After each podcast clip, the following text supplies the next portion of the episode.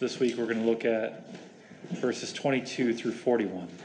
So if you can turn there in your Bibles, Acts chapter 2, verses 22 through 41.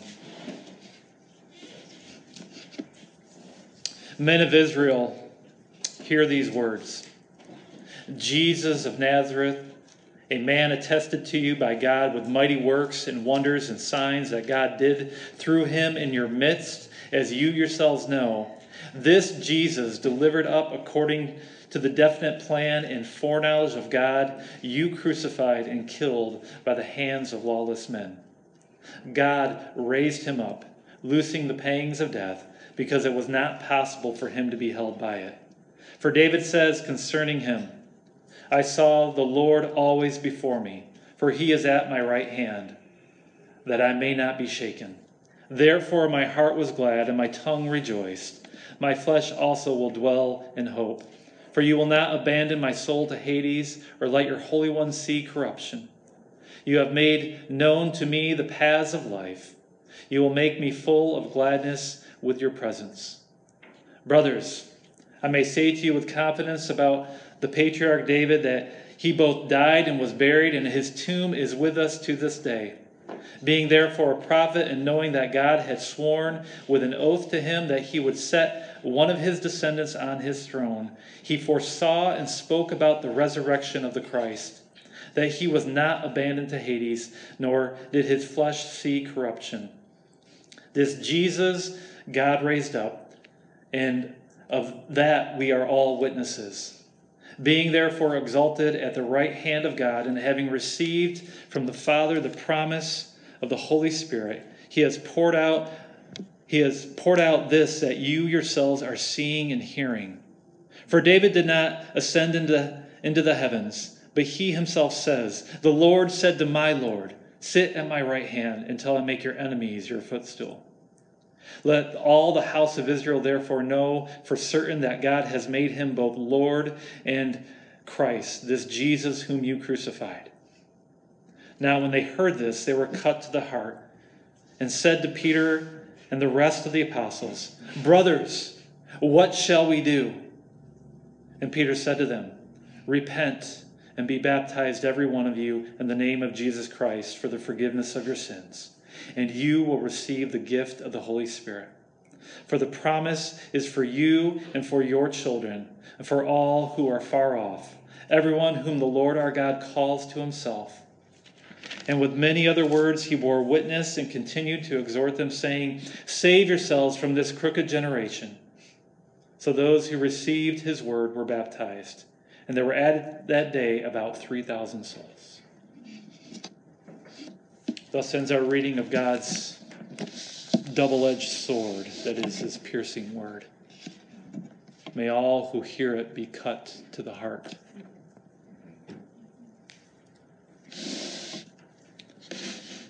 Back in the 18th century, the, the, the Prussian king Frederick the Great once made a visit into a prison in Berlin. And as he was walking through this prison, it seemed that as if every prisoner had, had fallen on their knees before him, begging him, claiming their, their own innocence, and pleading for release. And yet, near the end of his visit, he noticed one prisoner who had remained silent. Frederick had the prisoner come to him and he, and he asked the man, Why are you here? The prisoner answered, armed robbery, Your Majesty. And are you guilty? Frederick asked. Yes, indeed, Your Majesty. I deserve my punishment. Frederick then summoned the jailer and ordered him Release this guilty wretch at once. I will not have him kept in this prison where he will corrupt all the fine, innocent people who occupy it. You see, you see, it was out of the mercy of this king that this captive man found forgiveness. For, for, for he knew he was guilty and that he deserved to rot inside that prison. In other words, he was cut to the heart. And King Frederick saw this. He, he saw that this man was repentant And that was the why, that was the reason why he, he showed him the favor that he did. For, for, for this king knew that, that only a truly repentant man would be able to change his ways and once again become a productive citizen within his kingdom. We are now in our fourth week in the, this book of Acts, and and if you, you recall from last week, it was on the day of Pentecost when the Holy Spirit was poured out upon Christ's, Christ's disciples. And this all began when, when the sound of a mighty rushing wind came upon them, and, and then what looked like flaming tongues uh, appeared and rested upon their heads. And then, just as Jesus had promised, they had become empowered with the Holy Spirit, empowered to become witnesses for their Savior. That is when they began to speak in these different tongues, these different languages from around the world. And because it was the day of Pentecost, because Jerusalem was filled with visitors, there were devout Jews as well as Gentile converts from many, many nations that were there that day. And we saw that while, while some simply scoffed at what was going on, there were others who wanted to know what this was about. What did this mean? How are these Galileans speaking my language? Why are they speaking about the mighty works of God in my tongue? And if you remember, it was Peter who then stood up and proclaimed that this was a fulfillment to what the prophet Joel had prophesied. That in these last days, God would pour out his Spirit upon all flesh, and that all who call upon the name of the Lord will be saved.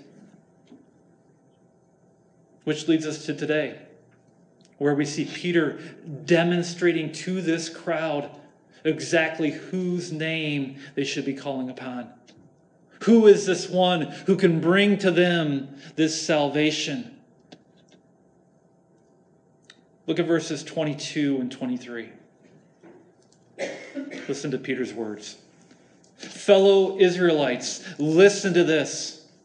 Jesus of Nazareth a man accredited by God to you by miracles, wonders, and signs which God did among you through him, as you yourselves know. This man was handed over to you by God's deliberate plan and foreknowledge, and you, with the help of wicked men, put him to death by nailing him to the cross. Ouch. I, don't know about you, but, but this doesn't seem like the best way to, of trying to convince people. I mean, what, what Peter just did was accuse this crowd of being murderers. How can you win people to Jesus if you are offending them in such a manner? I think one of the biggest issues when it comes to our modern and, and postmodern approaches to evangelism is, is this notion that we should never offend anyone.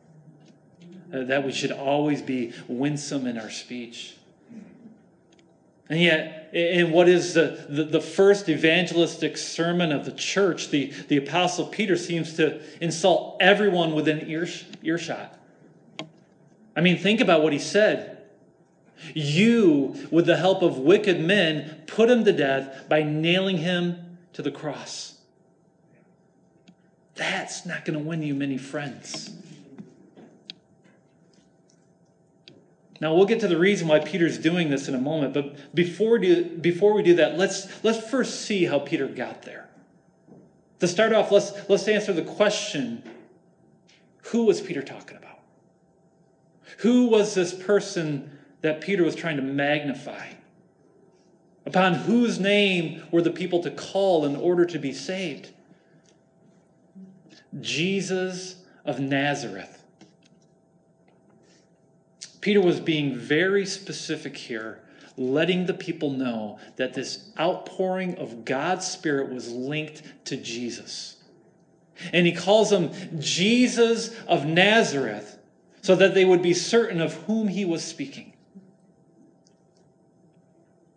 One of the key characteristics about the Christian faith is that it is grounded in actual history in actual historical figures.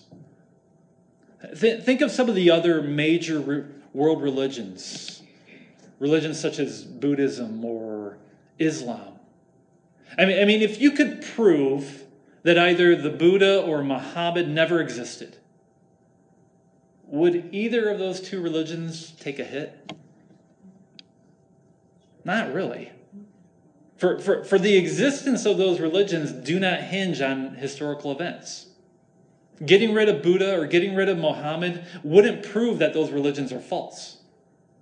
And the reason it wouldn't prove it is, is because these religions are more about their, their teachings than they are their teachers.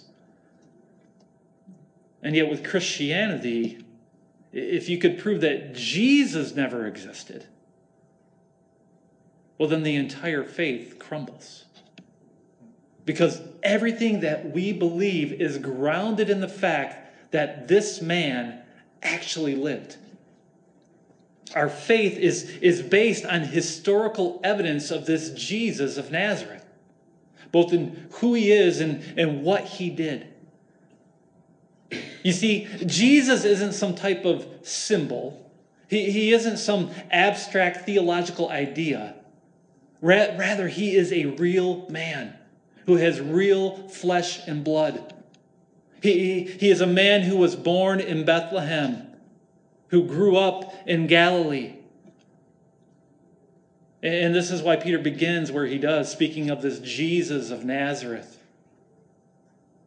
Jesus is a real person whom many of them had borne witness to. In other words, there was no denying that Jesus performed miracles among them, that he healed the sick, that he cast out demons. These things were not done in secret. In fact, nobody even questioned these things, not even his enemies. What was questioned was the source of this man's authority. The, the, the, Pharisees claimed that it was through demonic influence that Jesus could do such things. And yet Jesus proved their arguments to be false and filled with logical fallacies. See an example of this. Look at, look at Luke chapter 11, verses 14 through 20. Speaking of Jesus, says this Now he was casting out a demon that was mute. When the demon had gone out, the mute man spoke, and the people marveled. But some of them said, he cast out demons by Beelzebul, the prince of demons. While others, to test him, kept seeking for him from him a sign from heaven. But he, knowing their thoughts, said to them, Every kingdom divided against itself is laid waste, and a divided household falls. And if Satan also is divided against himself, how will his kingdom stand? For you say that I cast out demons by Beelzebul. And if I cast out demons by Beelzebul, by whom do your sons cast them out? Therefore, they will be your judges. But if it is by the finger of God that I cast out demons, then the kingdom of God has come upon you. You see, even the Pharisees couldn't deny that Jesus was performing miraculous feats. And that is the point that, that Peter is now making. Everybody knew that this Jesus was accredited by God by miracles, wonders, and signs. Do you know? Do you understand that Jesus is real? That, that, that he is a real person, a man who lived among us, and that he has the power to heal the sick to cast out demons, that he was accredited by God through his miraculous works? Do you believe this? And yet, as great as Jesus is, his fate seemed to be tragic. For, for he was crucified by the very people who should have been embracing him. I mean, what does Peter say about this? that this man was handed over to you by God's deliberate plan and foreknowledge. Peter now continues his witness about Jesus by making it clear that it was God's plan to have his son crucified. Peter is acknowledging the sovereignty of God when it came to the death of Jesus. Not only did God foreknow that it would happen, but he is the very one who planned it. The cross was his will. Now, does this make God evil? Of course not. For God's intentions behind the crucifixion of his son was for the justification of sinful men. It was for man's salvation. You, see, in order for man to be made right in God's sight, there needed to be a true atonement for sin. And so, this sacrifice of his son, it was really the only way that the sins of God's people could truly be forgiven. And so, yes, it was God's idea to have Jesus go to the cross, to suffer for our sake. Here's what you need to understand when it comes to God's sovereignty there is nothing, absolutely nothing in this universe that happens without God's say.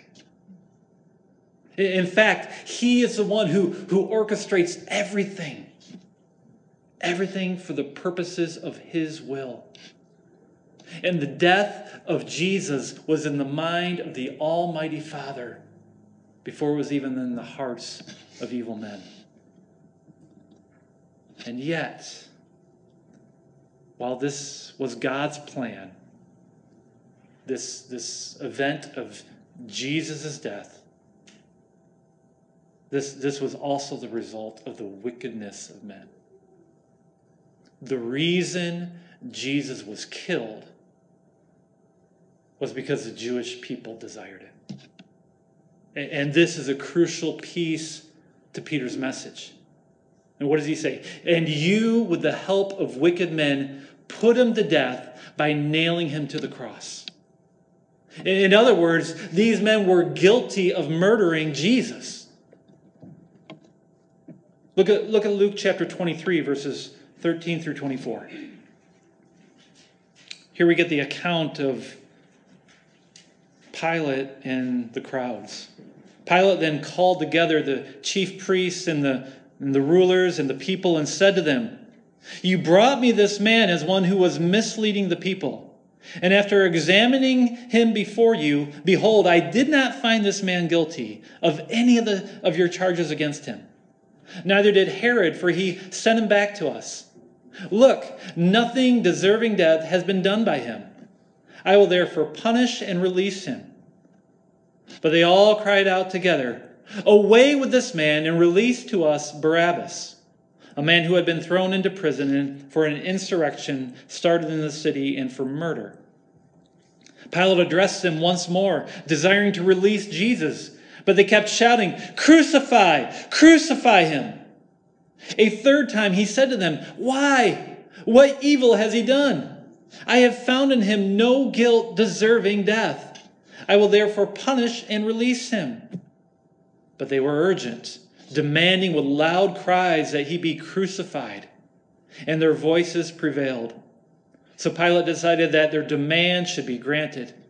He released the man who had been thrown into prison for insurrection and murder, whom they asked, whom, for whom they asked, but he delivered Jesus over to their will. Bottom line is this from an earthly standpoint, the driving force behind Jesus' death was the will of the Jewish people. It may have been the Roman soldiers, those men who are outside the law, who physically pounded in those nails, but it was the children of Jacob who demanded that it be done. And, and it was all because they refused to accept this Jesus as their Messiah. And this, this, my friends, is what Peter wanted the crowds to consider their own guilt when it came to the murder of this Jesus of Nazareth. He, he wanted the weight of their sin to come bearing down upon themselves. And not because he was seeking some type of revenge for what they had done to his master. No. But, but because he wanted them to come to terms with the truth the truth about who they are and their dire situation that they found themselves in. And this is something that we should consider as well. Listen, when, when you truly think about it, are we not all guilty when it comes to the death of Jesus? Even though it was God's will, God's will that his son was crucified, why was it God's will? Because there needed to be an atonement for sin. Because there needed to be a sacrifice that could truly wash us clean. And so, with every sinful act, with every willful disobedience, we, we have pounded in those nails even further. Let me ask you do you understand that you are just as much to blame for the death of Jesus as those Jews who were crying, Crucify, crucify? That, that, that with every sin you commit, it, it is a sin that needs to be paid for. Do, do you recognize that when it comes to the murder of Jesus, you are guilty? And so am I. But fortunately for us, that is not where Peter ends his sermon. It is not in death that this message of Jesus of Nazareth will finish. Look at verse 24. But God raised him from the dead, freeing him from the agony of death, because it was impossible for death to keep its hold on him. Could there be any better words than these? But God raised him from the dead, freeing him from the agony of death, because it was impossible for death to keep its hold on him. Amen. Here we see that it was by the power of God that Jesus was raised from the dead. And this is vital because death cannot be overcome by mere human strength. It cannot be defeated through human effort. And as much as we try to find immortality, all of our labors are in vain, for it cannot be accomplished. I mean, we, we kind of talked about this this morning in our Sunday school. Think about all the things that we do, all our efforts to fend off death. We build hospitals. We do scientific research. We try to find cures for diseases. We take extreme sanitary precautions when we feel like it's necessary, and sometimes when it's not even necessary. And I'm not saying that these aren't good things to be doing, they are. But, but no matter how advanced we get, and no matter how many remedies, how many cures to diseases we discover, we can only fend off death for so long. In the end, death will have his say. And that is because death can only be defeated by one who is greater than he. Only God can raise the dead. Here's what you need to understand Death has an iron grip, and nobody can escape it. Unless, unless there is someone who is greater. Someone who will come along and rescue those from its clutches. And yet, what did Peter say? It was impossible for death to keep its hold on him. Dear friends, the, the, the power of death cannot compete with the power of God. He is a mighty warrior. He can defeat armies. He can tear down impenetrable walls. Against God, death has no power. And yet, this resurrection that Peter now proclaims it also speaks to the innocence of this Jesus of Nazareth, does it not? And that is because death, it only comes about because of mankind's sin, right? That was the curse. Because when, when Adam and Eve sinned, what did God promise? On the day you eat of the apple, you will surely die. But when a man is sinless, death has no authority. And so, this living Jesus, this resurrected man from Nazareth, uh, this, this resurrection, it attests to both his sinless life and his divine strength. But the question is is it true? Did Jesus really rise from the dead? While, while the people could not deny that Jesus performed miracles, what was still in question were these claims of him rising from the dead.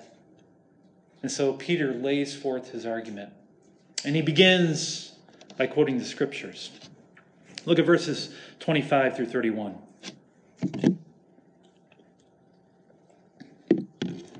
David said about him, I saw the Lord always before me. Because he is at my right hand, I will not be shaken. Therefore, my heart is glad and my tongue rejoices. My body also will rest in hope, because you will not abandon me to the realm of the dead. You will not let your Holy One see decay. You have made known to me the paths of life. You will fill me with joy in your presence fellow Israelites, I can tell you confidently that the patriarch David died and was buried, and his tomb is here to this day. But he was a prophet and knew that God had promised him on oath that he would place one of his descendants on his throne. Seeing what was to come, he spoke of the resurrection of the Messiah, that he was not abandoned to the realm of the dead, nor did his body see decay. The, the scripture that Peter quotes here comes to us from Psalm 16, verses 8 through 11. And this psalm is a messianic psalm written by King David. But, but when David wrote this psalm, it, it was not himself whom he was writing about. No, but about the messianic king to come, the descendant that God had promised to him by the prophet Nathan to see this prophecy, look at, look at 2 Samuel 7, verses 12 and 13. God said this to David When your days are fulfilled and you lie down with your fathers, I will raise up your offspring after you, who shall come from your body, and I will establish his kingdom. He shall build a house for my name, and I will establish his throne, the throne of his kingdom, forever. this one who would sit on this throne of this forever kingdom would come from the lineage of King David. And this is what David had in mind when he, he wrote this psalm that Peter now quotes. My body will also rest in hope because you will not abandon me to the realm of the dead. You will not let your Holy One see decay. David knew that he was speaking prophetically when he wrote these words, that he was prophesying about Jesus. And that is a case that Peter is now making that the resurrection of this Jesus of Nazareth had been prophesied in the Holy Scriptures. Now, these Jews knew all too well the realities of decay.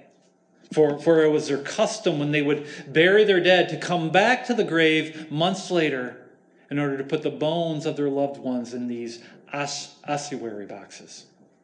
And so, this idea of decaying bodies was all too real for them. And this is why Peter made the argument that he did that, that they could today go to the tomb of David, open it up, open up that ossuary box, and find the bones of their former king.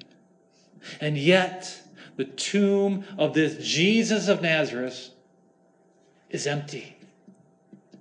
And this was prophesied by David himself a thousand years prior. Are you following the logic of Peter's argument?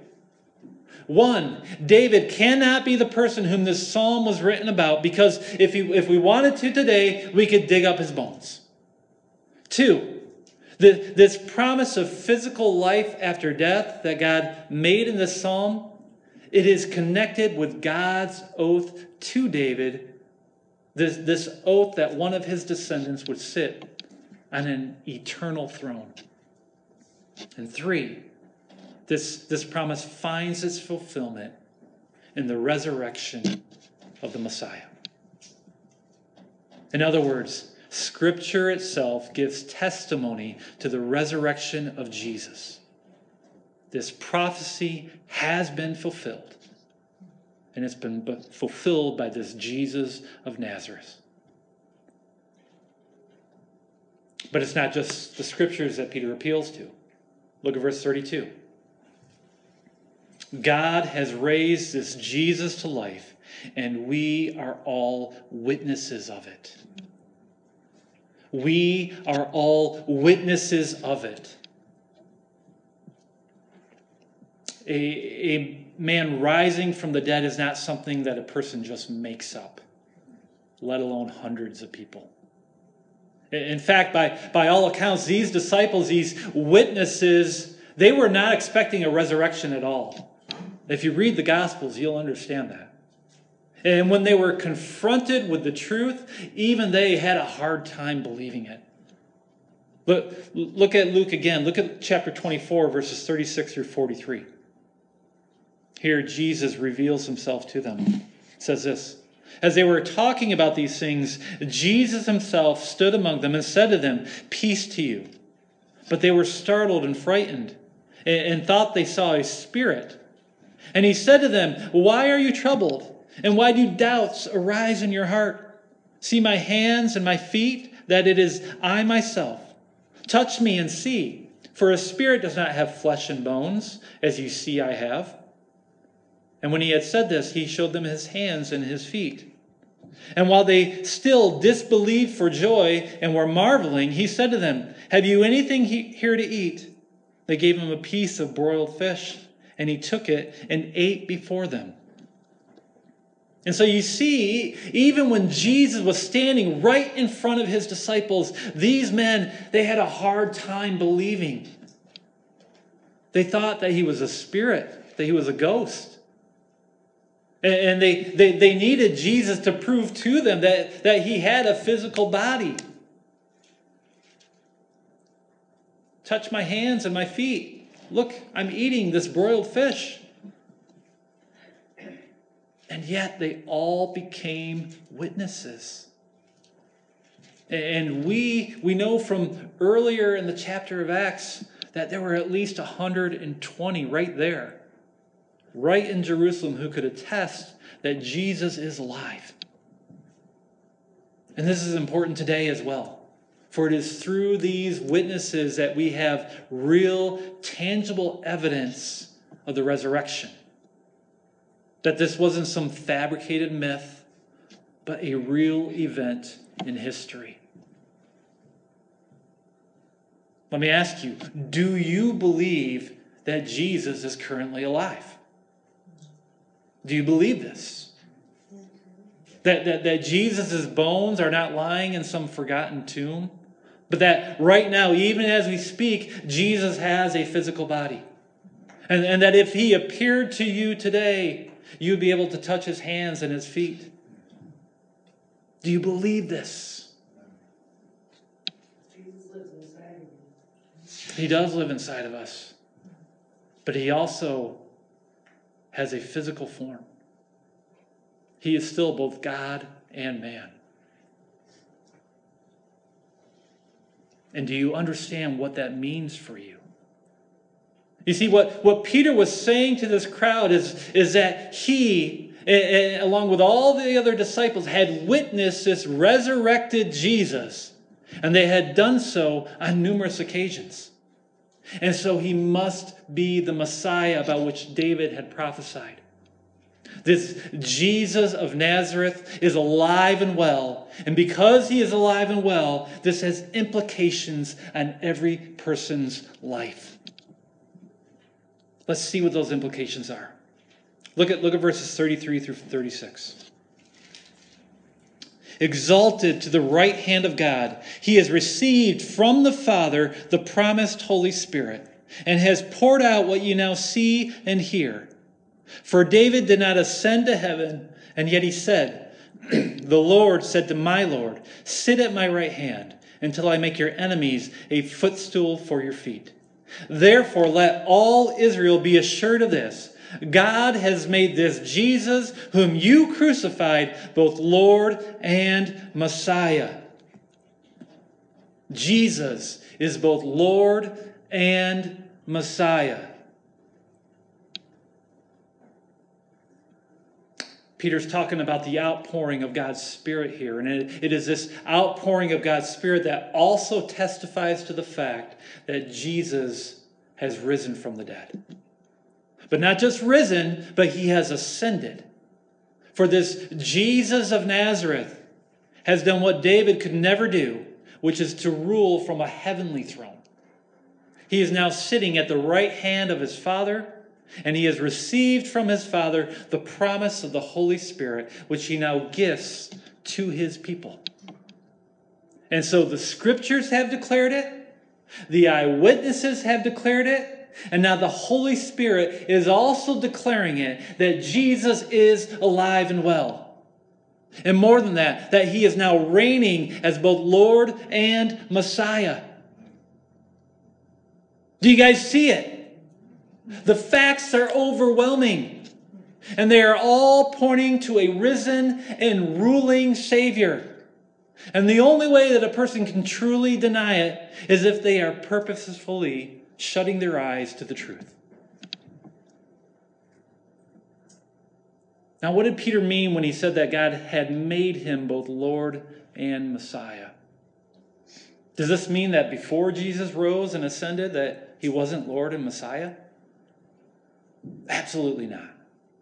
For Jesus has always been our Lord and Messiah.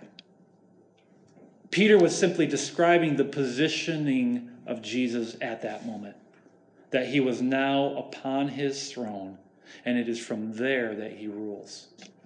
Because he ascended, he has now made public the position of his authority, that he is both Lord and Messiah. But what does that mean? What, what, what do these words communicate, Lord and Messiah? Did, did you notice as that Peter, as he was making this assertion, that he quoted another messianic psalm written by King David? Psalm 110, where we see God giving assurance to this messianic king that all of his enemies would be made a footstool for his feet. In other words, God would make sure that this future king that David was writing about would win all of his battles. But the interesting thing about this psalm is, is, is the way in which David addresses this future king. What does he call him? My Lord. Now, now in the English, we have the word Lord twice. It says, The Lord said to my Lord. But in the Hebrew, these are two different words. The, the first Lord is Yahweh, while the second Lord is the word Adonai. And so, a more literal translation would be this Yahweh said to my Adonai. Now, in, in the Old Testament, both of these words are regularly used to describe God. And so, when David addresses this future king as his Adonai, he is claiming that this messianic figure is greater than he, that he is divine in nature. And this is what Peter is claiming as well. He calls Jesus Lord. That Jesus is not just a man from Nazareth, rather, he is more. He is Yahweh incarnate, God in human flesh. He is Lord. But Jesus is also Messiah, This means that he is that promised king who, who came to restore the kingdom of Israel and to bring salvation to his people. And so, what Peter is declaring is that, that Jesus is both God and human flesh, and that he is your king. For he is now sitting upon his throne and taking dominion over all of the earth. And that is what Peter meant when he said that God had made this Jesus, whom you crucified, both Lord and Messiah. And this is still true today. This Jesus, whom you crucified, is both Lord and Messiah. And no matter who you are, and no matter what you have done, ultimately you're going to have to answer to him.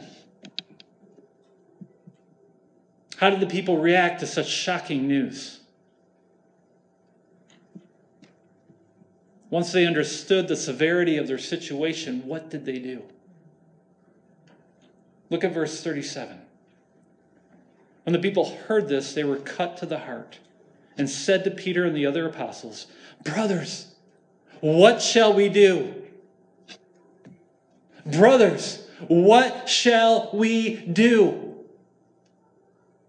The, the, the gravity of what they had done was now upon them, and they were cut to the heart. I mean, think about what they just heard.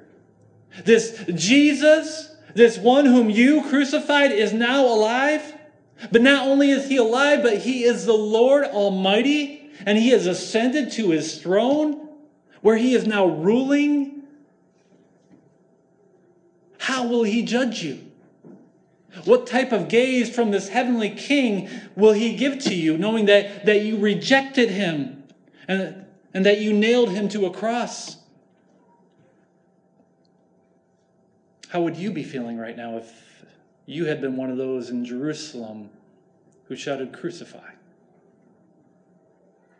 There is a reason the people were cut to the heart because they were guilty and they knew they were guilty. And there was nothing that they could do to remove that guilt. And let's be honest, that's the way it is for all of us. Because of our sin, we are all to blame. All to blame for the crucifixion of our Lord and Messiah. And we are powerless to remove that guilt. And so we should be asking that same question Brothers, what shall we do? Peter has an answer. Look at verses 38 and 39. Peter replied, Repent and be baptized, every one of you, in the name of Jesus Christ for the forgiveness of your sins, and you will receive the gift of the Holy Spirit. The promise is for you and your children and for all who are far off, for all whom the Lord our God will call. By God's grace, He has provided a means for us to be saved. How good is our God?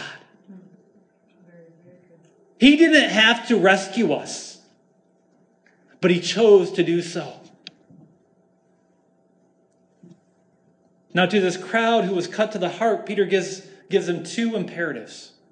They were to repent and they were to be baptized in the name of Jesus Christ. Let's talk about these two things for a moment.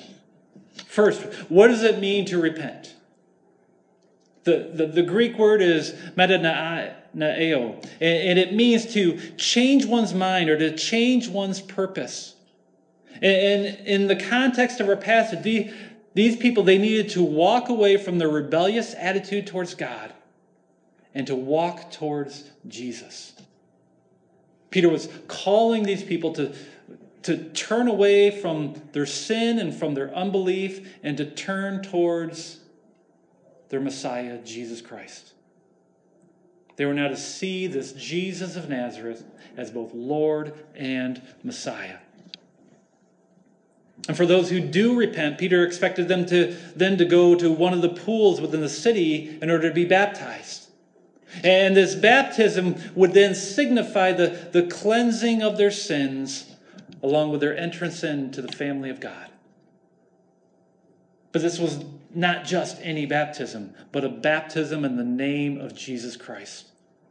And what is interesting about this is, is, that when a baptism would typically occur, never before has any name been invoked other than Yahweh. But now the name of Jesus would be invoked.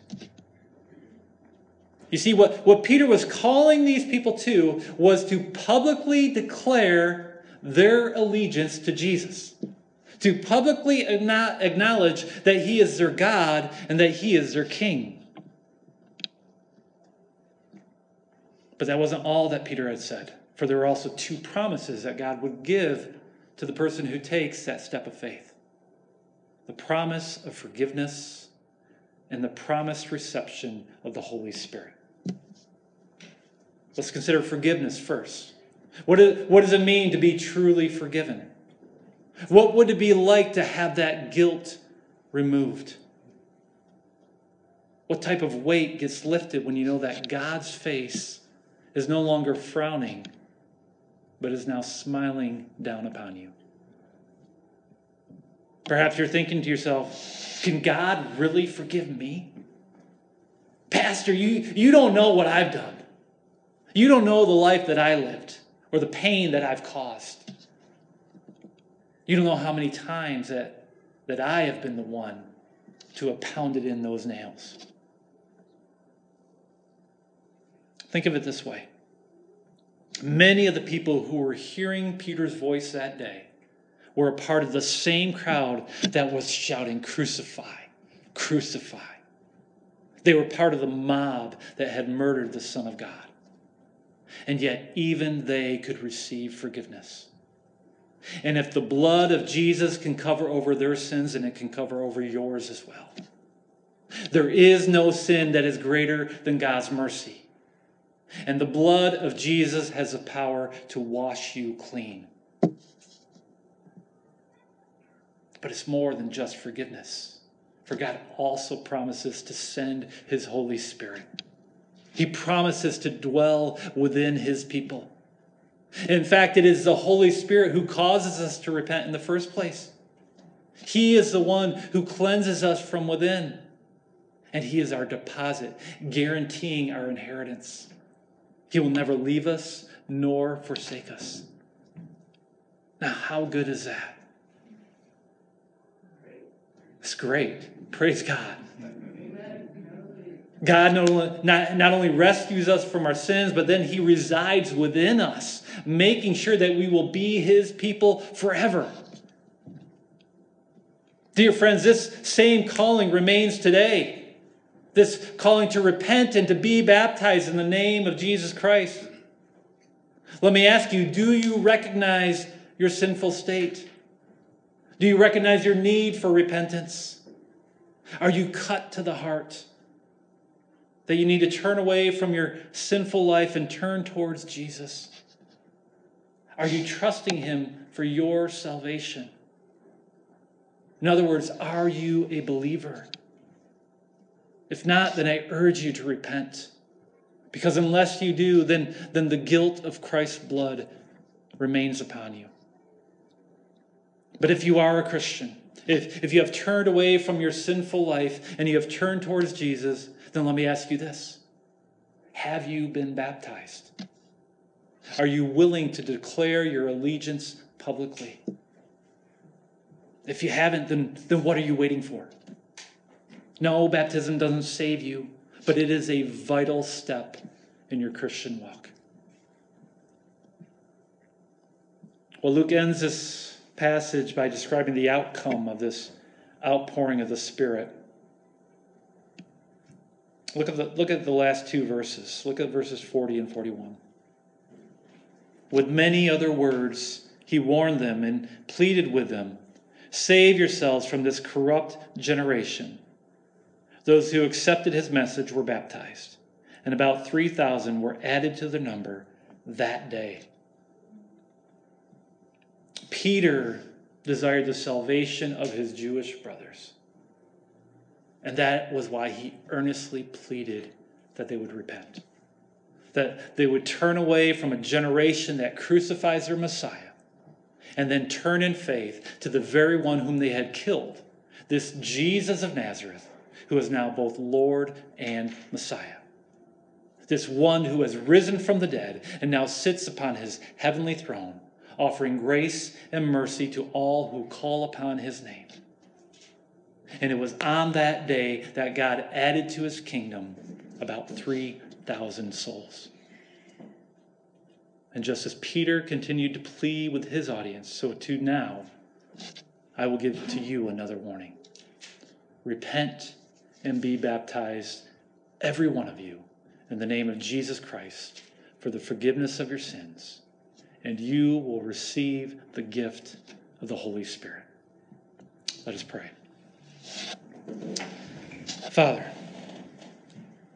we come to you now as a broken, broken people, a people who have been cut to the heart and are in need of forgiveness. Too often it has been our sin that has nailed your Son to that cross. We need your forgiveness. We need your Holy Spirit. Help us to repent and to trust in your Son, this Jesus of Nazareth, this one who died for our sins and then rose from the dead, this one who has now ascended to his throne and who has taken dominion over all of his creation, this one whom we crucified, and yet he is our Lord and our Messiah. We look now to him and to him alone for the forgiveness that we need. We pray this in His mighty name. Amen.